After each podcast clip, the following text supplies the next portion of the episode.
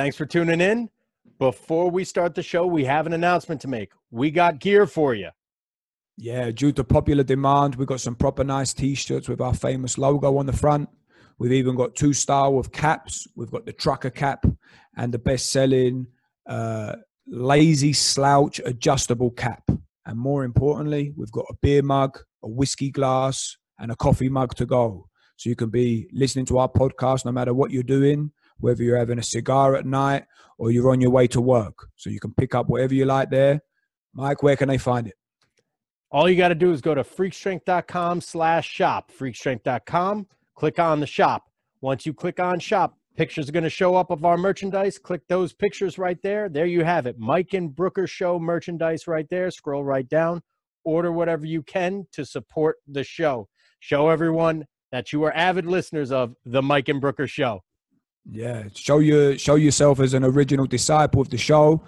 And guys, we just want to thank you once again for the love and support. It means the world to us. But in order for us to keep doing this, we need to keep receiving feedback. So no matter what it is, good, bad, or ugly, we're open to everything. We want to keep delivering the best information possible. So thanks once again for all the love, and we hope to hear from you soon. Thanks, guys. And we are rolling. All right, we got we got my boy Kevin Love, the Kevin Love, Mr. Fucking how you doing, Kevin Love? Uh, how you doing? Rocking his Stone Cold shirt. We're rocking our matching Stone Cold shirts together. Tweedledum and Tweedledee over here. Oh, yeah, real, real it's a gimmick to get people, more people to tune in. We need it. We need all the help we can get right now, man. yeah, bro. So have you seen any podcasts yet? Have I seen any? Yeah.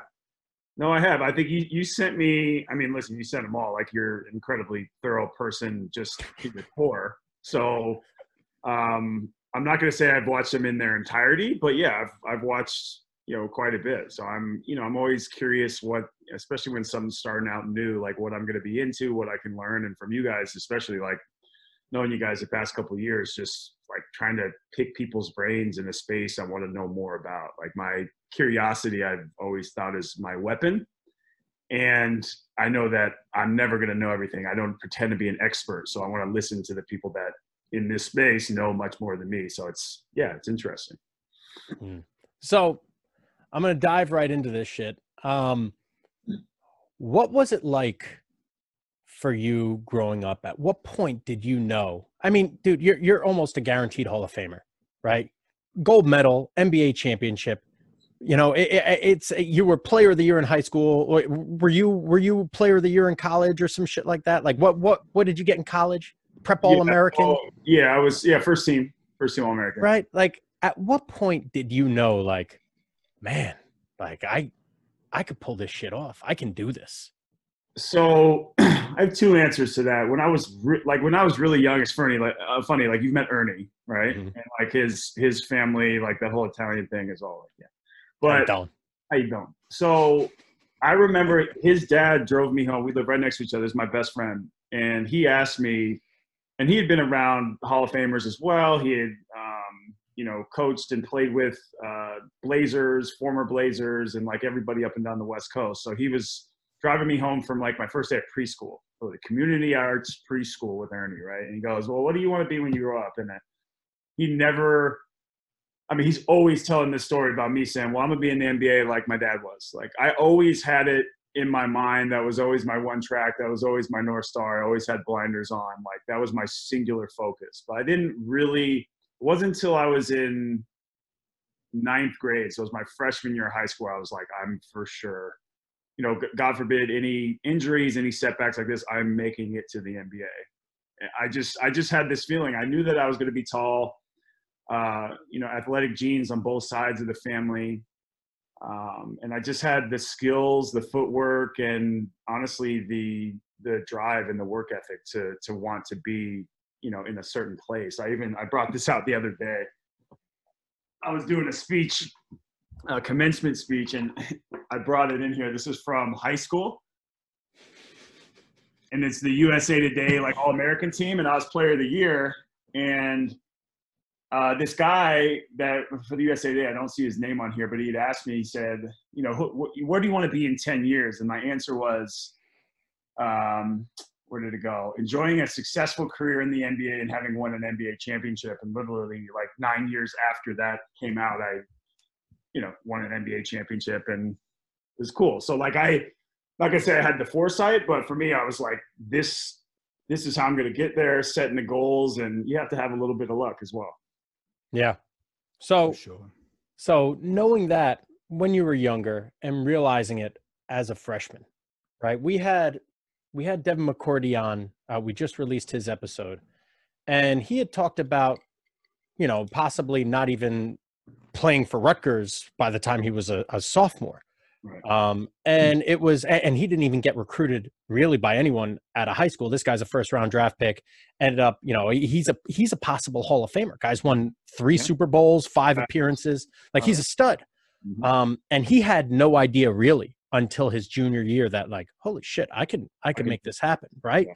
But he still worked his ass off the whole time. Now, knowing, and and I know you now. Now, for those of you that that don't know uh, about Kevin's work ethic, I mean, this guy's virtually second to none. Uh, everything I do, and and he's got like a compulsive personality in certain things that if I tell him that this is on the list today, he has to accomplish it. So I intentionally do not tell him what we're doing throughout the day.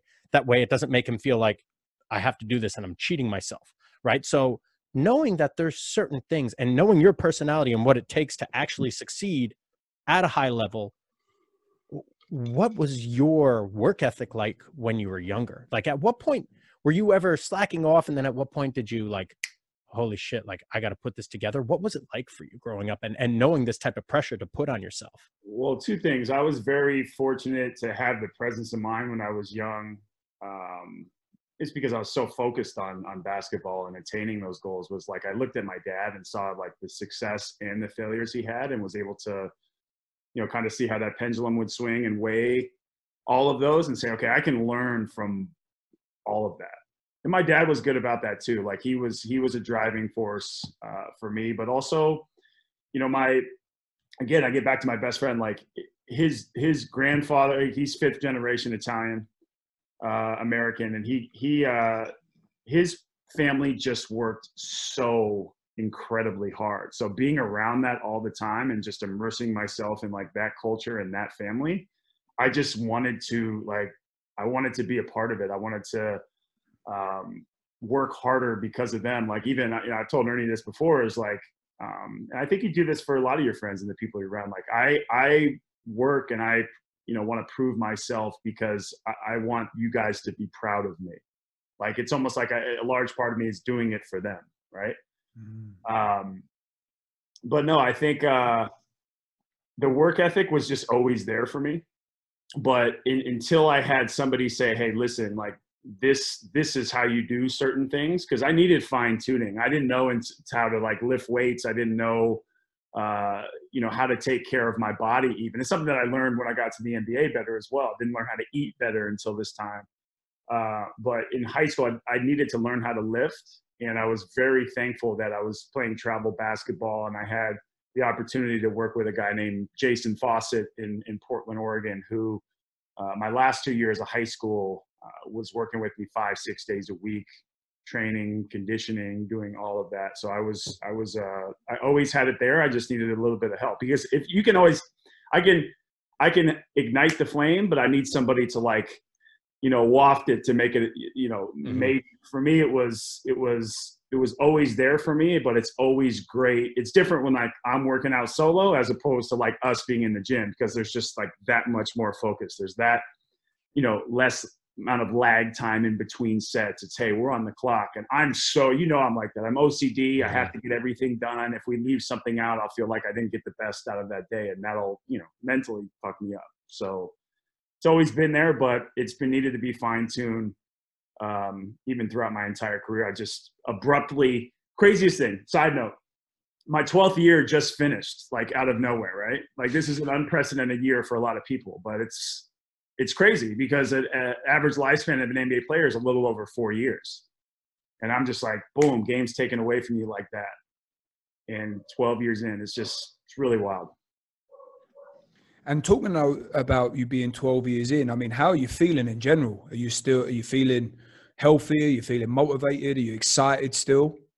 Um, I mean, super motivated, super excited. I, you know, I, I think in, there's times in your career where you try to, um, either accumulate certain things or you try to you know reach certain milestones or accolades and for me i think especially get with mike and you guys have talked about this um, and you, you were there i mean when, when i first got there like my back especially when i got to the, the Cavs too like it was my knee there was something wrong with my knee and my back and i think that like unilaterally was throwing me off and just how we had worked even the first three weeks uh, it got me really excited for what the possibilities were. And I think that gives me a lot of energy as well. Because if you've ever had an injury or a, a, something nagging, or even I'll take back for instance, like I've seen my dad uh, deal with it his entire life. Like it's it can make you very very depressed, and your body can yeah. kill your mind. So for me, it was like getting out of bed and you know, having to take so long to get my back right, or I'd have spasms, or I'd have things like that. Like I really needed to, uh, you know, work and work differently. But I think that really inspired me to achieve more, to to to be more, play as long as I possibly can. Because uh, as Mike knows, like I'm going to squeeze everything out of this that I possibly can. If I can add more years onto my career, like that gets me going. And he knows, like I've invested so much in every modality and and you know something for my body away from the court that you know, I'm hopefully allowing myself to slow down the burning of that candle at both ends, but still so much to, uh, so much to do, so much to, you know, would love to win another championship, potential uh, U.S. gold medal uh, next year if the Olympics do happen. You know, I mean, so there's a lot of a lot of things there, team wise, and then individually. I think I, I kind of see and feel where I'm at at the beginning of the year, and then set goals. But 12th year I just ended you know, I don't know what 13 is going to be, but I'm sure we'll map those out. So, so taking it back again, your schedule, right? When when you were younger, playing basketball was how did how, did you look at that as basketball was fun, basketball was a job, basketball was both because you knew this was number one, this was your goal. Number two, this was a meal ticket, right? Like you saw the potential. I mean, your dad was in the NBA. So you knew what could happen. And now the way the league was growing as well, like what the potential could possibly be. I mean, could you have imagined that it would be like this? But I mean, you saw like this is this is like your way to take care of the people that you love, right? Like what what was your schedule like? What was what was your your work ethic like when when you were younger and you would realize like shit like i gotta i can start making money from this. Like what what did that turn into to you? Yeah i mean i think the number one motivating factor for me was um, and really s- still is is you know centered around that idea of, of of family but not only blood it's like loyalty. Those that have been loyal to me it's like what they say blood makes you related loyalty makes you family. Like i, I really do uh, believe that. So like that, I've been a person who hasn't let a lot of people in in my life, but you know those who are around me, like you know, I, they know that I have so much love for them and would take a bullet for them, right? But my my main motivator was and the only route I really saw to to happiness in my life was to to make it to the NBA and to financially take care of my family and you know those close around me. Like that was the only route that I saw, and I don't know. It's crazy. Like I didn't really have um, I didn't really have a backup plan at all. So that that was really, I mean, it drove me and drove me and drove me and drove me. So I was like, if I just keep achieving, if I just keep on this straight and narrow path, like I can, there's so much that that I can do, and my that you know sole purpose of just making it probably isn't going to be enough. But we'll deal with that when we get there. So for me, early on, it was just that that um, motivating factor, like I said, of of those close to me and and you know making it and making them proud but also financially taking care of them and on that path to the nba before you got there and you got the big you know payday what was the biggest challenge that you faced or what did you have to overcome did you have any any big adversity that you had to get over Yeah, I mean, I don't think you have.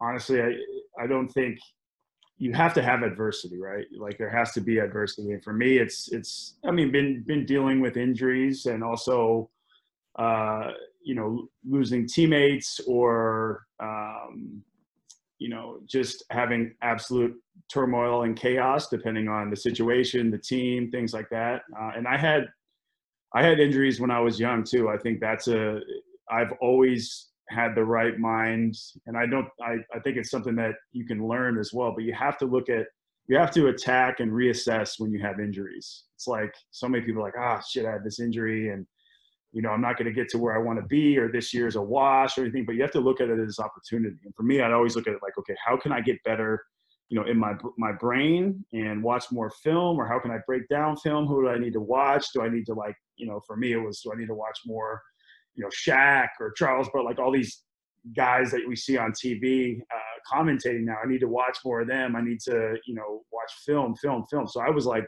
dialed in on that early on, and I reassessed my body. I said, what does the rest of my body need in order to like even itself out? And um, that was you know if i had more time i could think of, of, of more things but that's what sticks out to me is like just even if it's little nagging injuries, just taking a step back and saying, okay, what do I need? How am I going to pass this mirror test so that, that when I get on the court, nobody can nobody can stop me. Nobody can mess with me.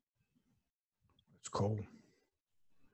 What was your motivating factor when you were on the court? Like when when you when you step on the court, what did you think? Like you know how Jordan sit there and he he just find an enemy and he would just abuse his enemy. You know what? What was it for you? I mean, eh, when when I played baseball, I mean, I wasn't like, yo, I'm gonna fucking kill this guy in front of me. Like, you know, not not everyone's like that. I just liked hitting the shit out of the ball. Like that was fun to me. I couldn't wait for my next at bat. Like, what what motivated you? I think continuing to add to my game, knowing uh, that's what makes it fun. Like in anything in life, that you can get better, like every day, or you can get smarter, or you can have better footwork if you lose athleticism. Like we've seen a lot of great players do that. Like move out to the three point line. Like I've I've done. And thankfully, I had a father who played in the NBA who also had the foresight to look at guys that were seven feet tall or you know six eight all the way to seven feet tall, stepping out and shooting threes like at a very um, you know high high clip. But um, for me, walking onto the court, really win, lose or draw, depending on how I played. I just wanted people to to you know, be playing the Timberwolves or be playing the Cavs or UCLA or my high school traveling team or my high school team uh, in Lake Oswego and say, look and say, man, like this, yeah, I got to play this guy tonight. Like just be, you know, like th- there's certain players where you're just like, this guy's relentless. I'm going to get hit. I'm going to get put on the ground. I'm going to have a tough night. I'm going to get exhausted. It's going to be like, you're going to have to battle if you're going to play against me. And that, that was, that was what I wanted. Just strictly, mindset. It wasn't like I'm putting up 30 and 20 on this guy. Happened. It happened.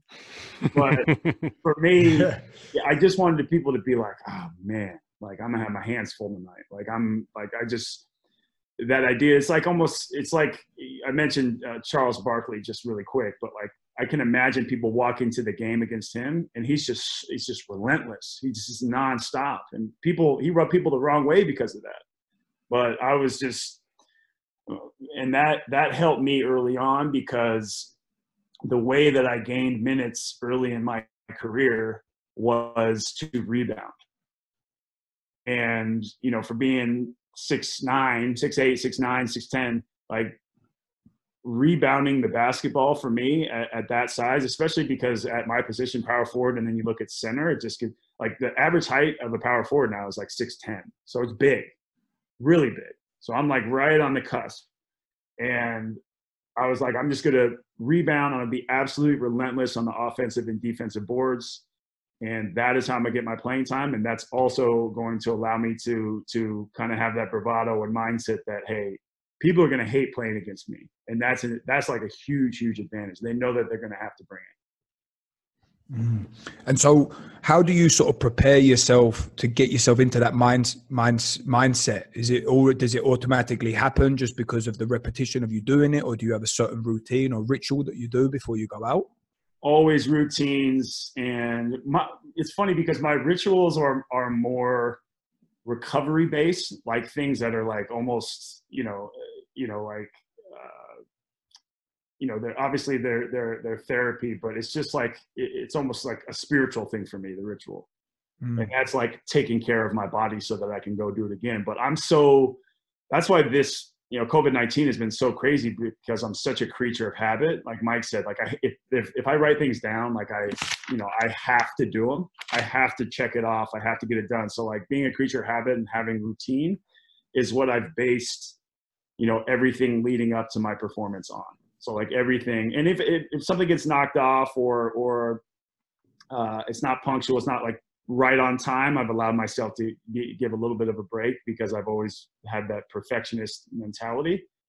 But just having that routine, I think, is so key and such an advantage and such a weapon because I was like, if I if I'm able to get all of these things done uh, in order to get my body right, it's going to give me energy. It's going to keep my mind right, and I've just always always had that. The only limiting factor there would be if I'm, you know, dealing with a, a, nagging injury or something of that sort. But if I feel good, I'm good to go. And even still, say you got like, I mean, of course, you're never completely fit when you go out, right? Right. Just be- due to the nature of it, or you couldn't sleep the night before because of whatever. How then do you ramp yourself up? Do you, you know, you give yourself a, a little slap, you look yourself in the mirror? Like, what do you do to, you know, to get yourself wired up? Or are you not a sort of very uh, aggressive type guy? You, you just sort of get into the zone by playing? It depends because if I'm on the way to a game, like a lot of people listen to like their, and I used to do this too, like, and it worked for me. Like my high, my hyped up music, I would listen to everything I was, you know, growing up, and that would get me super hyped to play. It'd be everything from like hip hop to to like Nirvana and heavy metal. Like we, I mean, Mike, you know that. We live, we listen to all sorts of of music depending on the day because it's so like you know it's such a, a mood thing. In order to get the best out of yourself having music in my family i've always had that be part of my you know routine or leading up to a game even post post game and that that allows me to like but i listen to a lot softer stuff now leading up to about 30 minutes on the clock. You know i have my little uh, caffeine i do my breathing exercise uh, you know i've tried to meditate a lot more even if it's like you know two three four five minutes of just like deep deep breathing getting that energy right you know taking my mind off of things in order to hone it back in. But there's different ways that um uh and you know i will typically especially during the season i'll ask mike and say hey listen like you know my legs are shot right now and he'll give me you know this is what we're going to do. Or we need we need extra time to warm up. You don't need to be shooting shots you know out there because your game's tight right now. How's your game feeling? So like a lot of questions a lot of banter a lot of back and forth a lot of communication. And i think that helps. It more so than just like hey we have this is our routine this is what we're going to do these are the different exercises this is you know x y and z how much you need to do. Like i think it's a form of almost therapy in that way. And performance uh, enhancing performance is like hey you know you know we trust in in the work we've put in. We trust in you know what we've what we've done and built up to to this point. And i think that allows for for for confidence and say okay i got this no matter how i'm feeling. Sure, sure. It's actually been so nice because I mean, obviously, I was out there when you and Mike first met each other, and uh, just to say as well, I've always been out there, Mike, when you've got your big clients that come through, right? And uh, Mr. Lucky. exactly, Mr. Lucky. And um, one of the things that was really nice was to see that sort of relationship build between the two of you, and obviously, it's just taken, it's it's gone to new heights. What's some of the things that Mike's really taught you or added to your not just to, to your game but maybe to your health like what's how's the experience been with with this prick uh, it's been great. I mean, obviously, um, like I was saying earlier, like came in with like a nagging back injury. I wasn't able to move uh, freely, and then I think just like opening up my chest and my back and my hips and just that attention to detail. And it's it's more than just uh, you know, it's more than just training. Like I mentioned mentioned that relentless curiosity. Like we, you know, seldom you know outside of of you know we, obviously during the summer and, and, and during the season we have to check in uh, when it comes to you know working and performance and how i'm feeling that day but like we just pick each other's brains about everything and I, what i love most about mike and i hate that he's listening to this right here but he knows this like if he if he doesn't know something, first of all, he's very fucking opinionated. But if he doesn't know something, he will make sure that he gets it right. He will he will fact check. He will make sure that everything is is spot on because first of all, he has to be right. It's just who he is. But he will go at whatever length. He will go whatever length in order to fact check and make sure that something's right. And that applies to everything we do with the body as well. So I think that attention to detail is huge. It's paramount in, in everything that that he does. And in that line of work, I, I believe truly believe that you need that. So I think it's allowed me to be more attention to detail as well. And I have to be a I'm like a shit communicator, especially when you're not like living in the same area as me. You could ask my friends like that live in Portland. They're like, hey, bro, like, can you text back? It's been three days. Like, it's just you're not in my daily life. It's typically hard for me to like have that. So I've tried to uh, a lot of the time to be a better communicator and I think that has has truly helped as well. But I mean, I don't think we have enough time here on the show to like break down exactly what you know we had done because we do we do testing, we do um, you know uh, you know a ton of a lot of variables in in the work that we do. Uh, a lot of like you know trying to get my my true for like my true running form right because I've been such a plotter my whole career. And all of this uh, everything that we work towards is trying to yeah get the most out of right now but like elongate my career so that i can play as long as i want to and feel good. Because we say as so long as i'm feeling good and i can shoot and i can rebound you're going to stay in this league. And you know that that i think has been the idea from us idea for us from day one is like how how long can we like how much can we get out of this?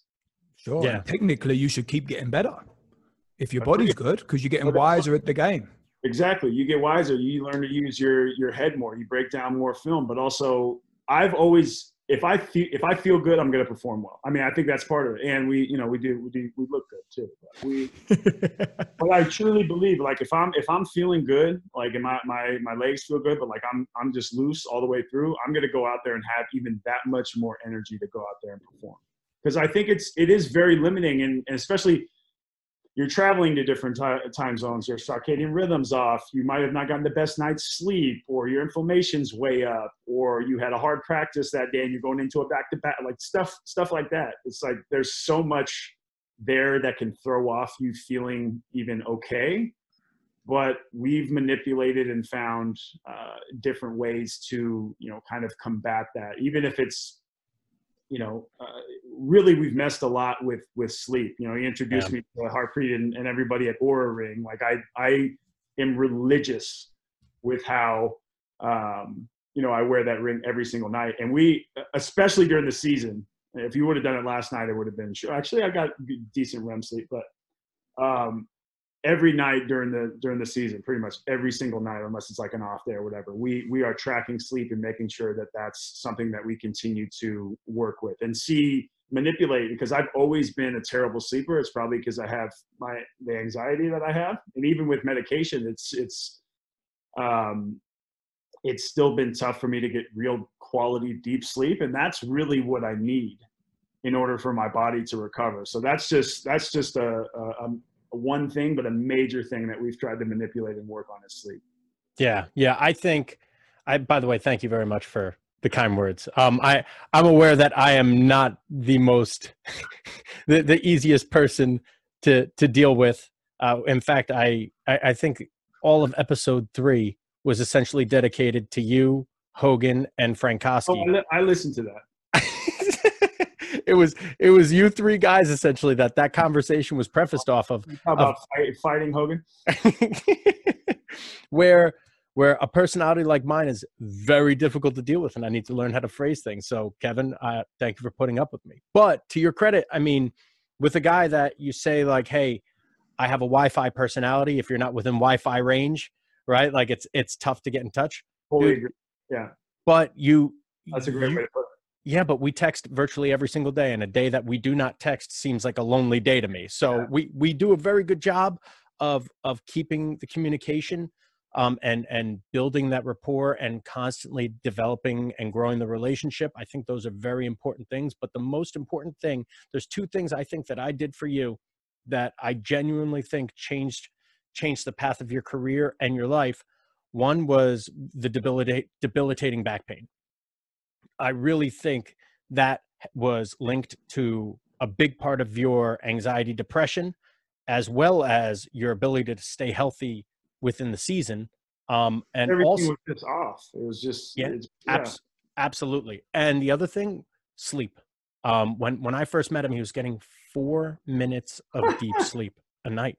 Uh, so I looked at it. I said, "No wonder the poor fucking guy's going crazy. No wonder he's he's depressed. No wonder, no wonder you you could you can see what the hell's because mental health healing occurs in the fucking sleep, and this guy isn't getting any of it. So the tweaks we made, what did we do? It wasn't anything outrageous, but hey, limit limit the wine before bed right we we cut at first for a while we cut cut out all wine whatsoever And then once you started getting a handle on things we were able to reintroduce it here and there and it didn't have as big of an im- impact but we Right. made sure to prioritize sleep as best as possible so whatever was gonna and didn't we switch up your your second to last meal and your last meal where your last meal originally was huge a huge steak and then i said switch it up do the salmon smaller piece of salmon and do the huge steak two meals before right also yeah like post post game meal as well because Mm-hmm.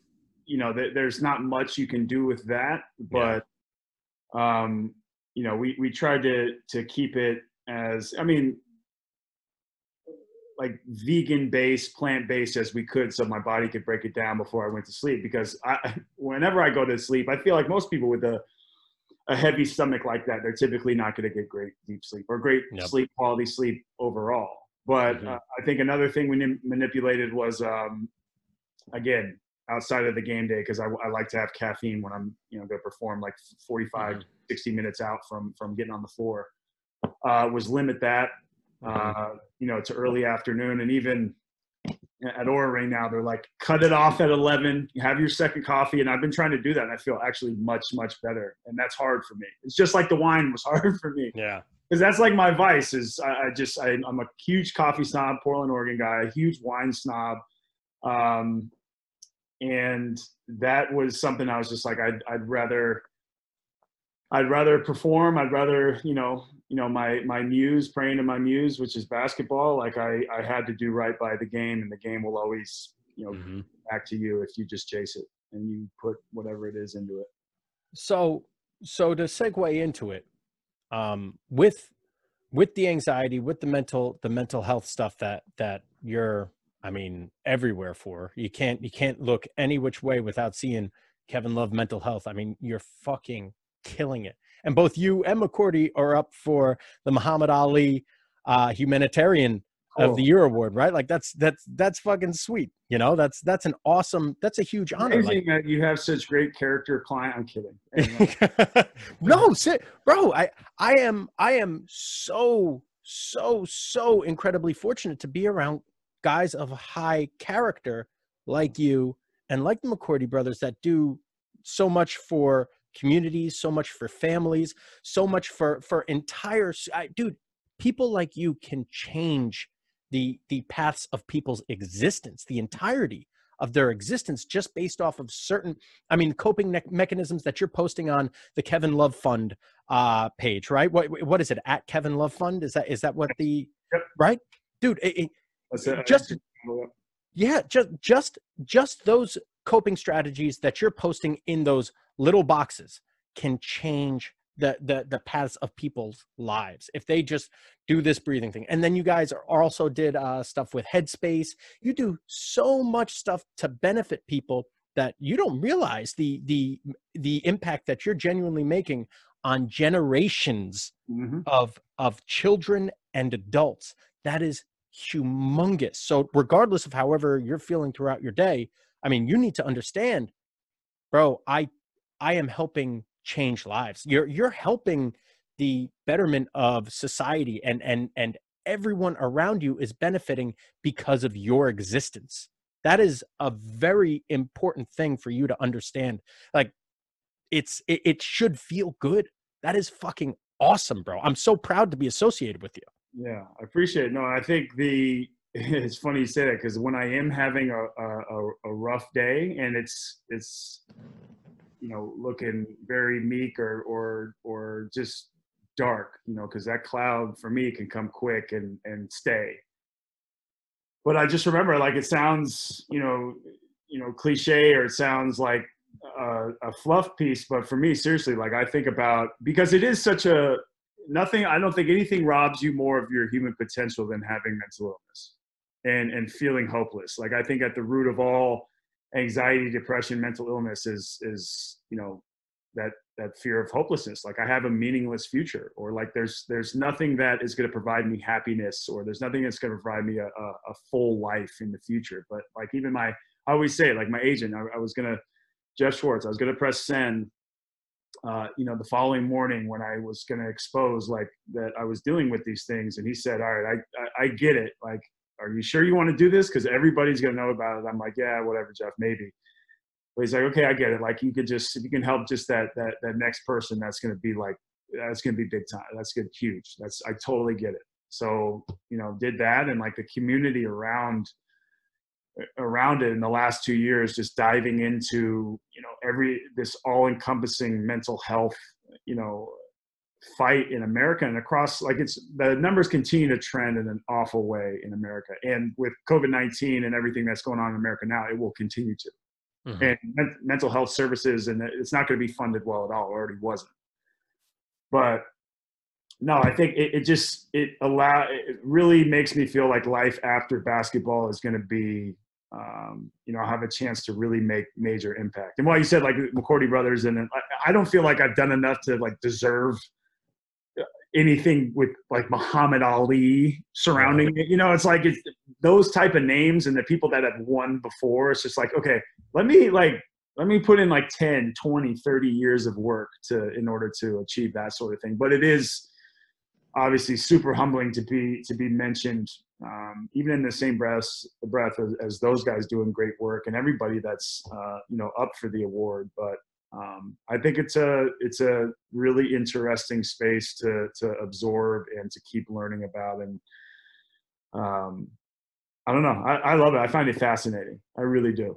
And I think that's that's what allows me to continue to learn about it too. Because if I wasn't like really, I'm like, oh, I have this thing and I'm dealing with it. Like I'll do it on my own terms. It, it makes me feel really good to to to give back. And I never know that. I never knew that the thing that made me feel the worst would make me feel great giving back towards. Yeah, that's powerful for sure.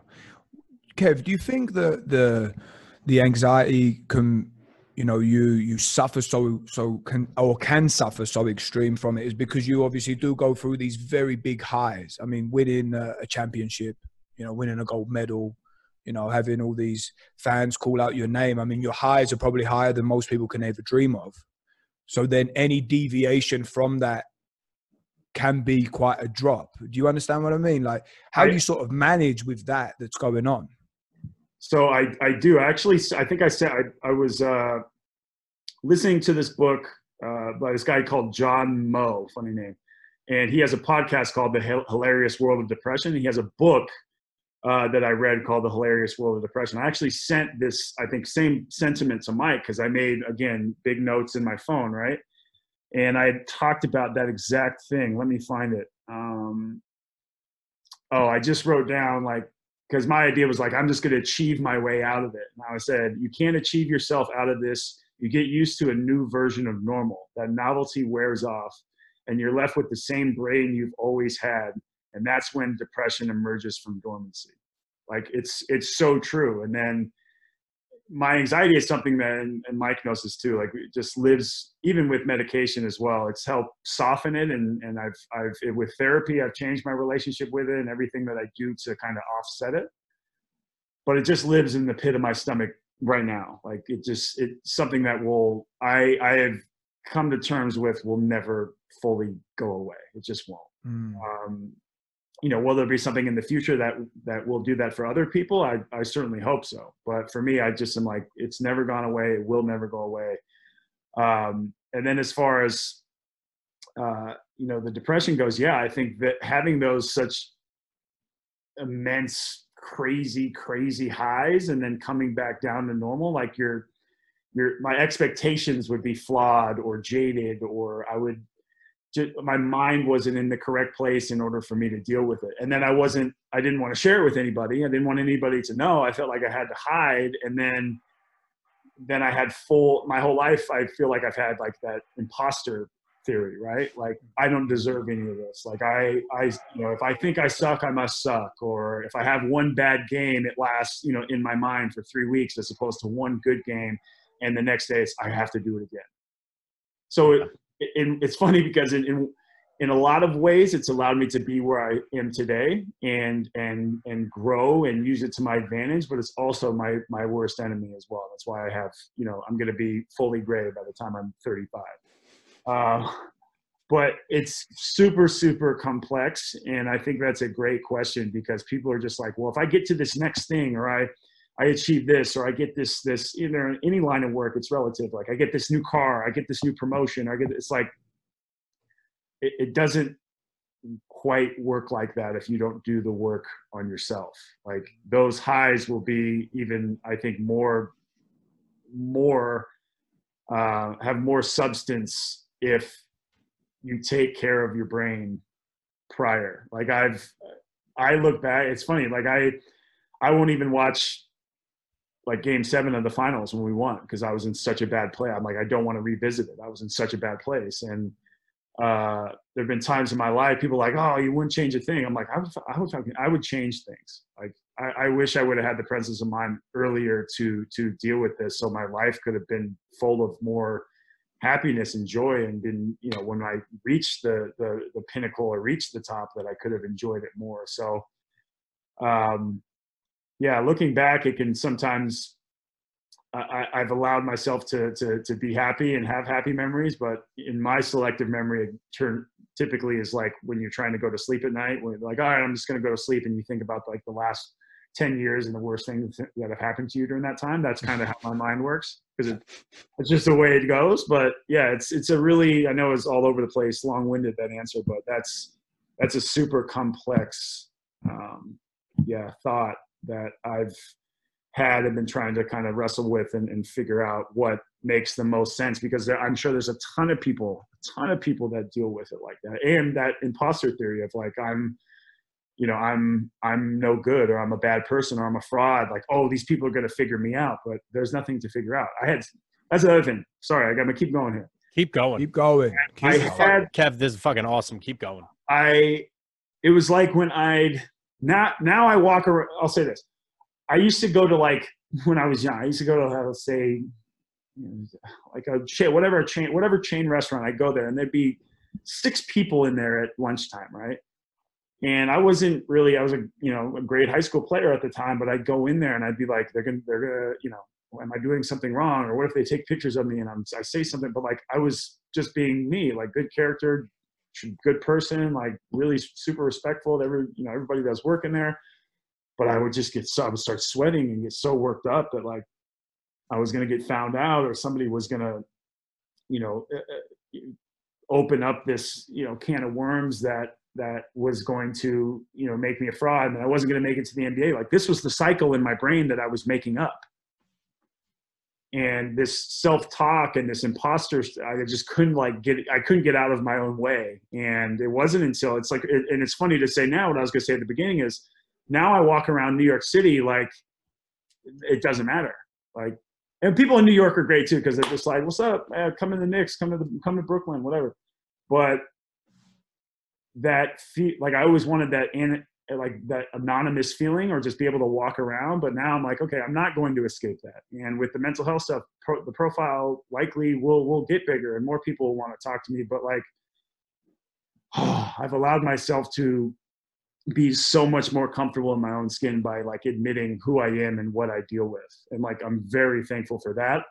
I just wish in hindsight i would have had the the uh I, like I said, presence of mind to go to therapy earlier and deal with it and have you know all of these things but you know it's easy to say that now hindsight's always 2020 and connecting the dots i mean you can really only do that looking back but it's uh yeah there's so i mean this is like i could go hours and hours and hours talking about this but it's it's it's actually pretty cool too learning about it and seeing where you can help yeah i think and you know one of the things that you were mentioning about how this is mental health is sort of continuing to spiral out. I mean, I, I mean, you know, please feel free to to put in your opinion, but I feel like anxiety is something that that, that everybody experiences because it's just a, it's part of the human experience, you know, and it's you get varying degrees of it for sure. But I mean, in general, I think it's something that everyone can certainly relate to.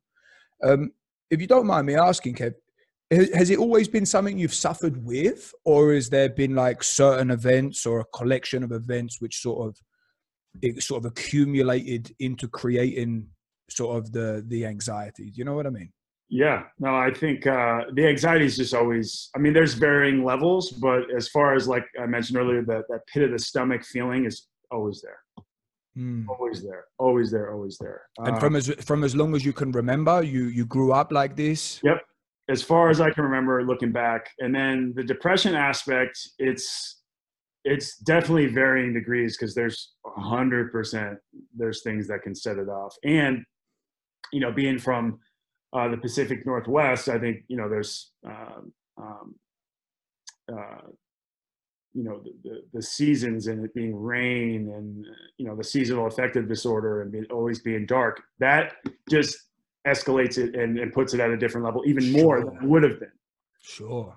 Sure. So, and I think you know when you're you're in high school, everything see it's so like nearsighted. You're not like looking I mean, in, in, some ways, I was looking at basketball, but if like something happens, you know, it's the it's the, the end of the world. Like that. That was also how I felt. And but then there was sometimes where like I don't know why I would go into three weeks of not being able to, you know, wanting to be quiet or staring at my the ceiling in my room, or only come out when I was like with my absolute best friend or friends and basketball, and I had to go to school. But other than that, I just I would wall myself off and shut myself off from everybody. But as I think, uh, you know, being having that that isolation and being by myself, I was like, I'm I'm good by myself. But that was when I would run into the the biggest problems. It was when my mind would just go down this slippery slope, and I I could I it could last months at a time. I feel like, and sure.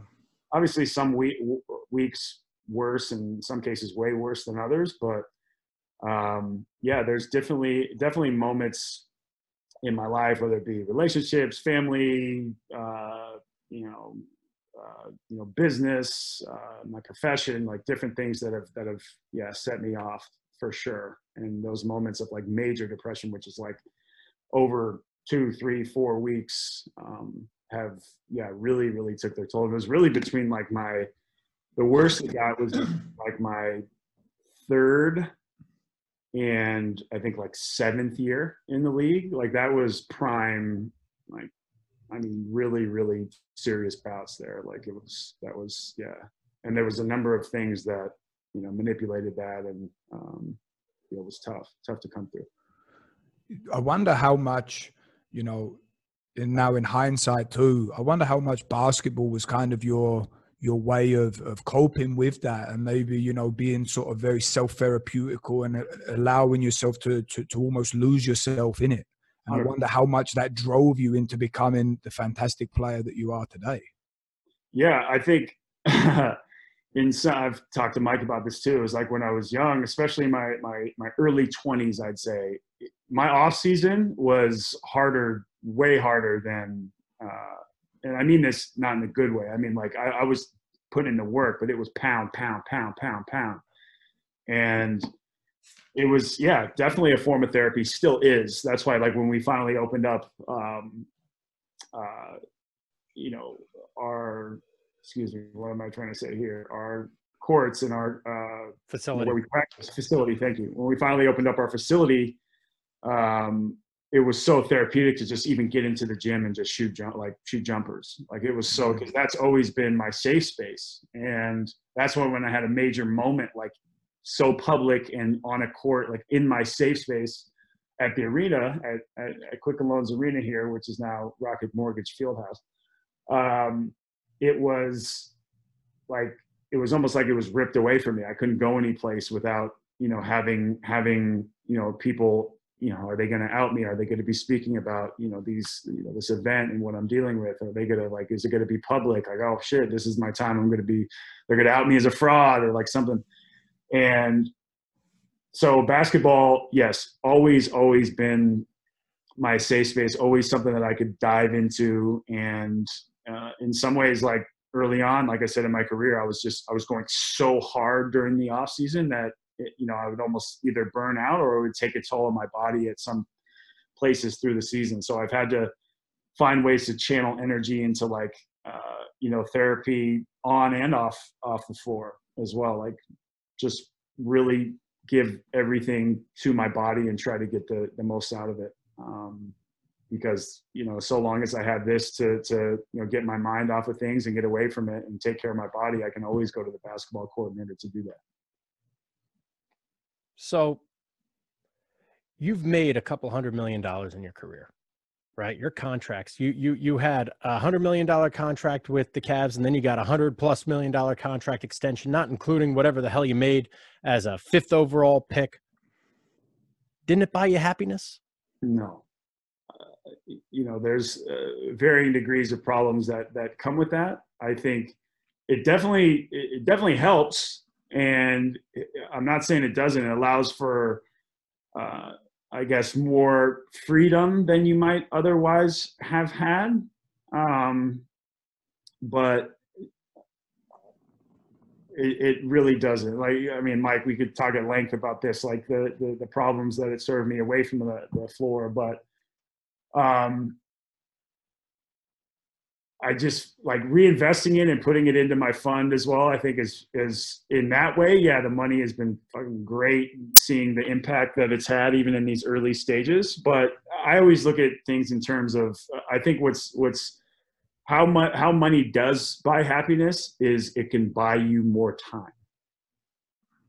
And I mean that is like time's not elastic. You can't stretch it, but in some ways, like if if you you know have a major event or you you know i wish i would have had you know looking back like my grandma passing was a major major moment in my life that i never dealt with i never grieved and set myself set myself into a spiral a couple years you know later and still like dealing with that. But if i just would have you know spent the money to like fly private that would have saved me i would have had five six seven eight extra hours with my grandmother like you know before she passed or like you know, it allows you to, you know, maneuver places like, you know, where I have the most anxiety is airports because I'm, I lose my control of like, I can't get out of this or I can't get out of, I, I'm fine with flying, but it's like being, you know, in this little bubble with people that I don't know. And I've had bad experiences with like me sleeping and people taking photos of me while I'm doing that or like, you know, grabbing my bag and looking through my stuff. It's just like really, really odd things that, uh, you know happen when you're when you are a public figure. I think it money sometimes allows you to just have a, a little bit extra time. But as far as like it being a commodity, I would take time over money. You know, hundred times out of a hundred because like you can always always make more money but you can't make more time that's what i mean about it being elastic like it, it just it, that's the way it works and yeah i mean i think as far as that that achievement feeling like oh i got this big contract and and i talked a lot more about especially when i signed that last extension which was four years i talked way more about this and you were you were around that was uh, or you had listened to that mike was that you know i'm more worried about getting to like 15 years in the nba or 20 years in the nba than i'm than i am that oh i've made this much money you know, or this much money out of it. Like it's something that comes along and you consider it, but I'm like, okay, how do I make it to year 16? How do I make it to year 17? What do I need to do to do that? It's just a never ending process that I'm obsessed with and I love. Like that process is always better and more means more to me than the actual like end goal. It's almost, you know, there's a study on happiness, Mike. We've talked about this. Like if when you're a little kid, after Thanksgiving happens, all you're thinking about is Christmas. So every day you had this hit of like, you know, adrenaline, endorphins, dopamine, everything, right? Like leading up to uh, Christmas Day. And what you're gonna have a meal, you're gonna open presents. That like that's like okay, the meal's an hour, the presents take 20 minutes. I was a shit kid, so I just ripped up everything. so like all those days leading up to that event mean are so meaningful and mean so much. And like oh you're going and then you go on christmas break you know then like the day comes and yeah it's joyful it's, it's great but i'll take the accumulation of all those other days over that little spike that i had. And that's how i've learned to think about my life is just to fall in love with the process. The process is the most fun the, the best thing out of it. It's like when we see results in the gym it's like that's why we put in the work. That's why we put in the work so that you go out there, you do your work early, and you go out there and perform. Like it will give it back to you, and that's why. I mean, that's truly why I love the game. So, oh, go go Brooke, go. No, go. I mean, I was just gonna gonna say. I mean, you know, it's nice to hear guys, you know, in your sort of status, always saying, you know, the journey to the top is better than being at the top. Yeah. And you know, one other thing that I got told once from someone very fantastic in my opinion was that money just amplifies. So if Kev was starting from a place of anxiety and imposter syndrome, when you get hundred million dollars, you think I'm a really big fucking imposter now. you know what I mean? yeah, oh, that's a good way. That that's definitely yeah, it's a good way of putting it. It's funny, like these are why I love having these conversations too, is because even with people who other than the people who are like, well, just get over it. And it's like, okay, well, you've never dealt with anything to But like people that are really interested or, or see things in a different way or from different walks of life or, you know, we're, we're starting to work with at, at my fund, a lot of like underprivileged, underserviced communities that aren't, you know, that are dealing with are already, uh, you know, so, so many discrepancies, whether they come to, uh, uh, you know, like you know health reform and like making sure that they're taken care of and having pre-existing health conditions like okay. So that's going to affect their mental health in a big way as well but like that i think that hearing that from them and their that entire process is is for me is really like fun to see and seeing where we can help and that's what i mean about the the money aspect too is like yeah you know in some ways it's like okay yeah money can make you happy. Sometimes you just have to give it away but like I see when it's when you see what comes out of it on the other side, and like I said, even in this short amount of time, it's really cool. It's really really cool. So, one thing that I actually love uh, about anxiety and my anxiety is it keeps me on my fucking toes and it keeps me hungry and it keeps me wanting to fucking achieve more. So you you even said one of my best and worst qualities is the fact that I'm meticulous and it, it I have to know. Yeah. I flat out have to know the right answer to this. And that's I mean that's that's my curiosity, that's my natural curiosity of of wanting to understand things, but it's also like part of part of my fucking psychosis where no, I I flat out need to know this answer. And if I don't know this right, like I, if I don't get this right to the best of my ability, I have no business giving this information. I have no business charging someone for this type of information. It is my responsibility. If I don't know, to find someone that knows and to find someone that that can help me make this job that much better because that's why I am who I am. Otherwise, I am an imposter because I suffer from imposter syndrome too. Like what eh, for for so many years people have been asking me, Mike, for, for since since I started a gym, people have been telling me to start a podcast. Since I started, since I opened my own gym, people like start a podcast. I said, no, no, no, I don't know enough. People have been wanting me to lecture. I've I've been I've been asked to lecture all over the world. I, what the hell am I going to lecture about? I feel like I'm the world's biggest fucking imposter. So that that resonates with me. That mm-hmm. being said, my anxiety, that that it that's what drives me. And some of the most successful people I have ever met do not sleep.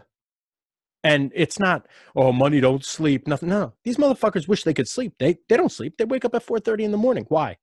Uh, they're, they're just thinking, hey, they got to start the day.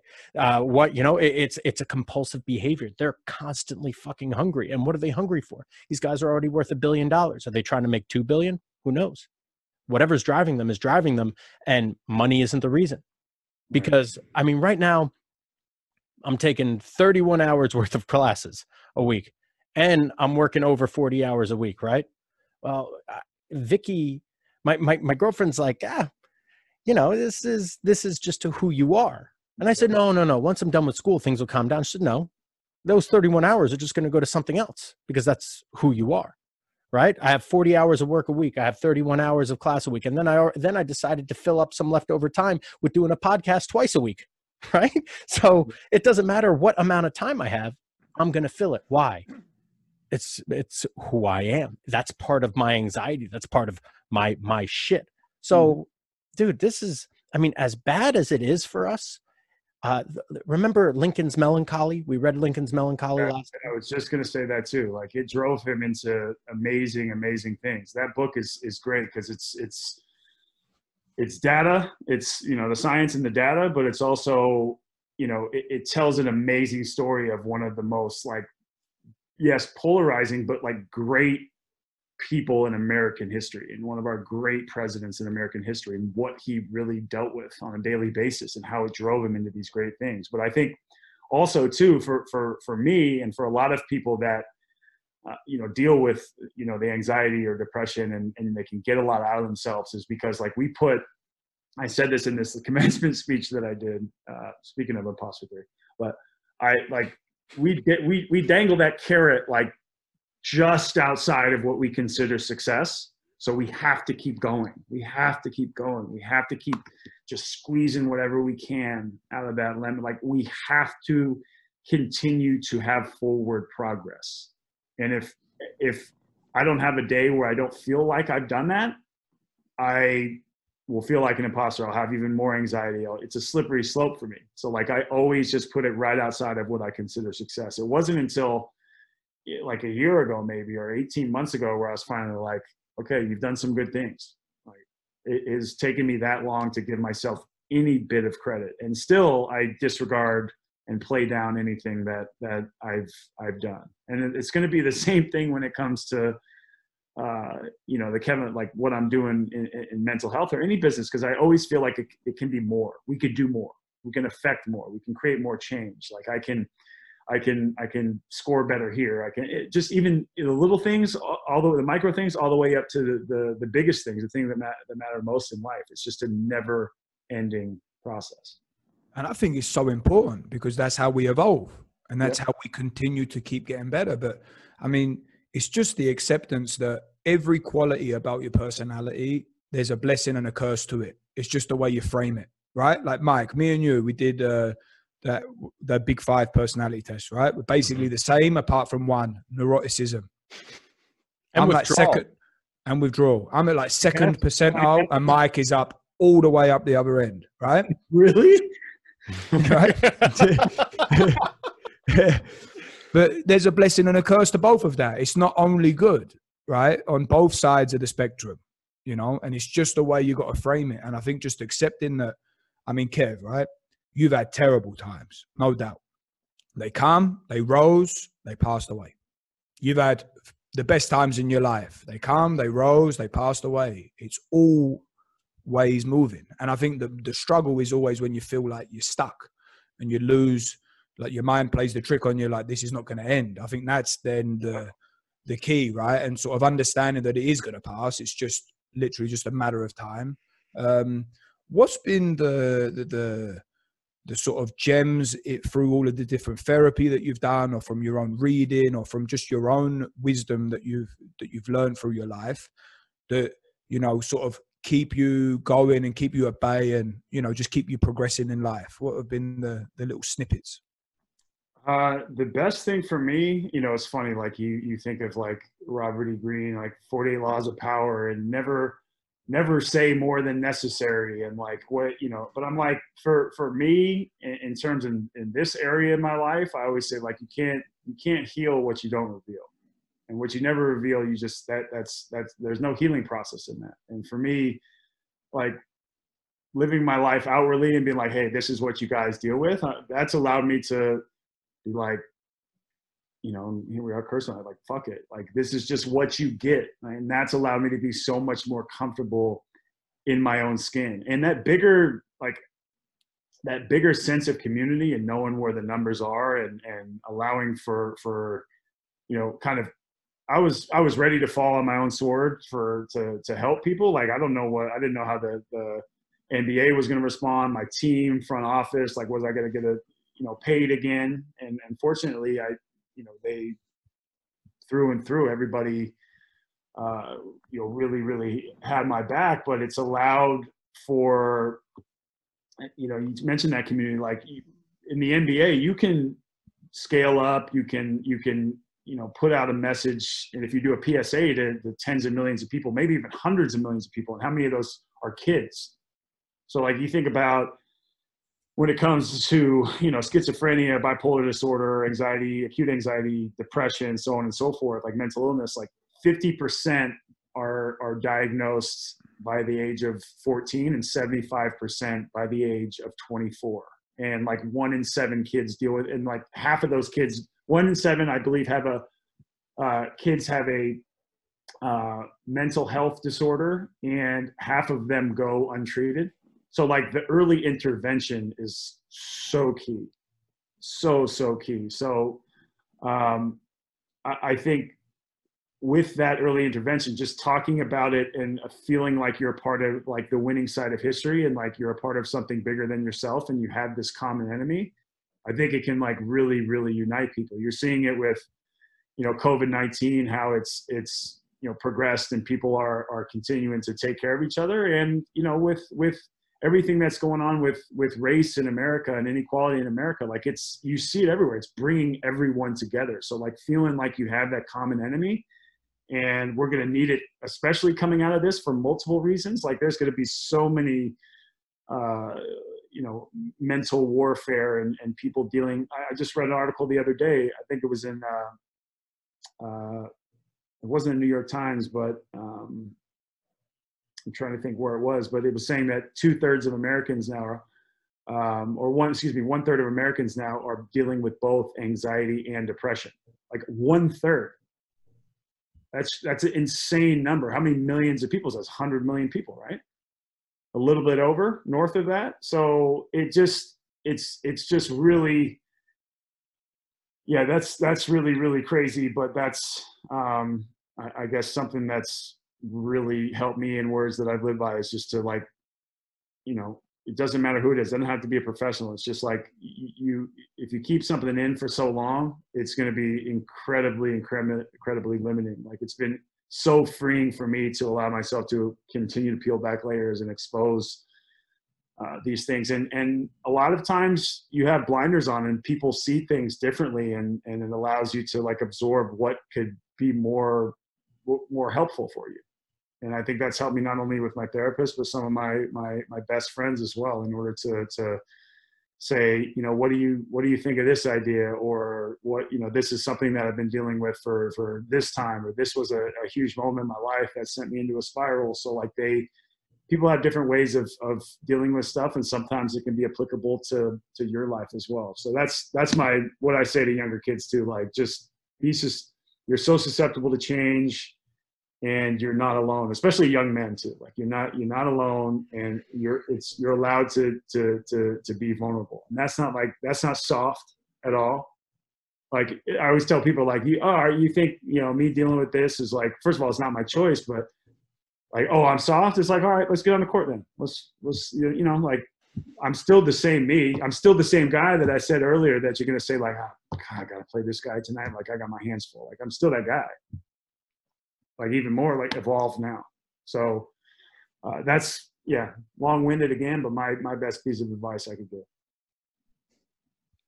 Solid man. For me, it's it's very much like the you know there's a lot of similarities to like the the the, the hero's journey you know like you're going through all of this you know you you you you've you're triumphing through you know challenge and everything of what you're being rewarded with you're just giving back out and you know I, I don't know it's really nice to see because you know your biggest difficulty is actually the thing that made you very very special and you're able to sort of diffuse it into others and help other people. And it's like you know you're worthy enough to hold that big stone on your shoulders. You know what i mean? And you're, you're doing a great job and it's really uh, a pleasure that you know that we know each other. It was great we got to meet. I know mike's super proud to uh to be working with you and thanks for everything that you're doing for everyone man. It's great appreciate that. Yeah, yeah, dude. And and so we've we've definitely kept you long enough, but I, I want to end on this. So I I pulled up my scores for the Big Five personality traits. So Agreeableness, I'm in the 50 percentile. For compassion, 93rd percentile. Politeness, fourth percentile. Wait, say the last part again. Oh shit, Sherlock. Politeness, I'm in the fourth percentile. Yeah. Um, so I'm, I feel like I'm the guy that's like, hey, listen, you don't know him. He means well, very direct. Like, yeah, enthusiasm 89th percentile assertiveness 88th percentile neuroticism 92nd percentile withdrawal 91st percentile volatility 89th percentile right like holy fuck those are the three three negative emotions right there the neuroticism like i'm, I'm terrified of shit that's to happen withdrawal like the anticipatory anxiety and then the volatility once the shit happens man, I get fucking hammered, right? Like talk about a whirlwind. But I mean, that's those are our personality traits. I Kev, I would bet the house that yours would come out something similar to that. Yeah. And look at you and what you fucking accomplished and what you're going to continue to accomplish. So it's like, yeah, the mental health is like these are these are characteristics. These are traits, right? We just need to learn and that's what the coping strategies are, right? How Mhm. can we channel this to Yeah. become like exactly say the same thing. How can you channel it? yeah, 100%. Nope. Like what's what's your goal? My goal is to become a motherfucker. Like I want to know everything. Mhm. Right? Like how am I going to utilize this to know as much as I possibly can? Oh, it's I- a weapon too. Like, and that's I think that's Mhm. why I love that you like that's part of your curiosity too, being your weapon too. Is like you you you do the acupuncture in order to just add another weapon in order to help your clientele or help that athlete or get okay really fascinated in uh, you know my these different channels on my body or this is what's what i'm dealing with well like let's try and manipulate this and help you this way. So like you know we have the stretches we have the table work we have uh, you know the, the the contrast we have the the oxygen uh, uh, we have you know um, uh, you know we do varying degrees of like you know heat right? Like we use the the, the dry sauna try to get it as hot as we can and we maneuver that every time we're in new york right? Uh, but we just have so many different ways that, that we work together. But i think you being continuing to grow and and you know screw, like screw i mean get results right? Like it's the personality thing if people if people take the time to to to know one one another like everybody's different in their own own right. Like we're i mean not, i wouldn't say polar opposites but we're we're pretty we're pretty different. Mm-hmm. grew up in different areas or whatever but it works because we both i mean it starts at respect but we both are incredibly curious and, and like when we're all in we're all in. But i think that's great. That's that's that's what people are paying you for too is like hey i don't you know i, I want to learn. I want to be better. I want to you know my body to to last. Like you have to know you have to have your own genius and that's why you're in the line of work you're in. And you had like you hunger and love and thirst for for for like that right answer. Like you have to be right. I mean sometimes you're you know a little much but that's why we, that's why we love you mikey. But then the fact that you have to be right like you're like oh you know what? I'm just gonna you know i gotta fact check that. You know i'm not so sure about that. Two days later 24 hours 48 hours later come back and say hey you know what? I was wrong. Let me break it down for you. I was like dude i, I don't even remember that like that that was even wrong or that was a fact. He goes yeah i just had to get it right it typically happens when we're post workout and uh, we're doing our recovery or we're like you know in the sauna again that that heat response but um, that's when we have to do a lot of fact checking because that's when we have our best conversation Right on. So let's end it on that, Kevin. We love you. Thank you. Yeah, Kev. Wait, uh, dude, I know how busy you are. I know how slammed you are. A- a- We we are so honored to have you on, bro. It means the world to us. Thank you so much, brother. appreciate it thanks for having me fellas Good to see you, man. Take care, Kev.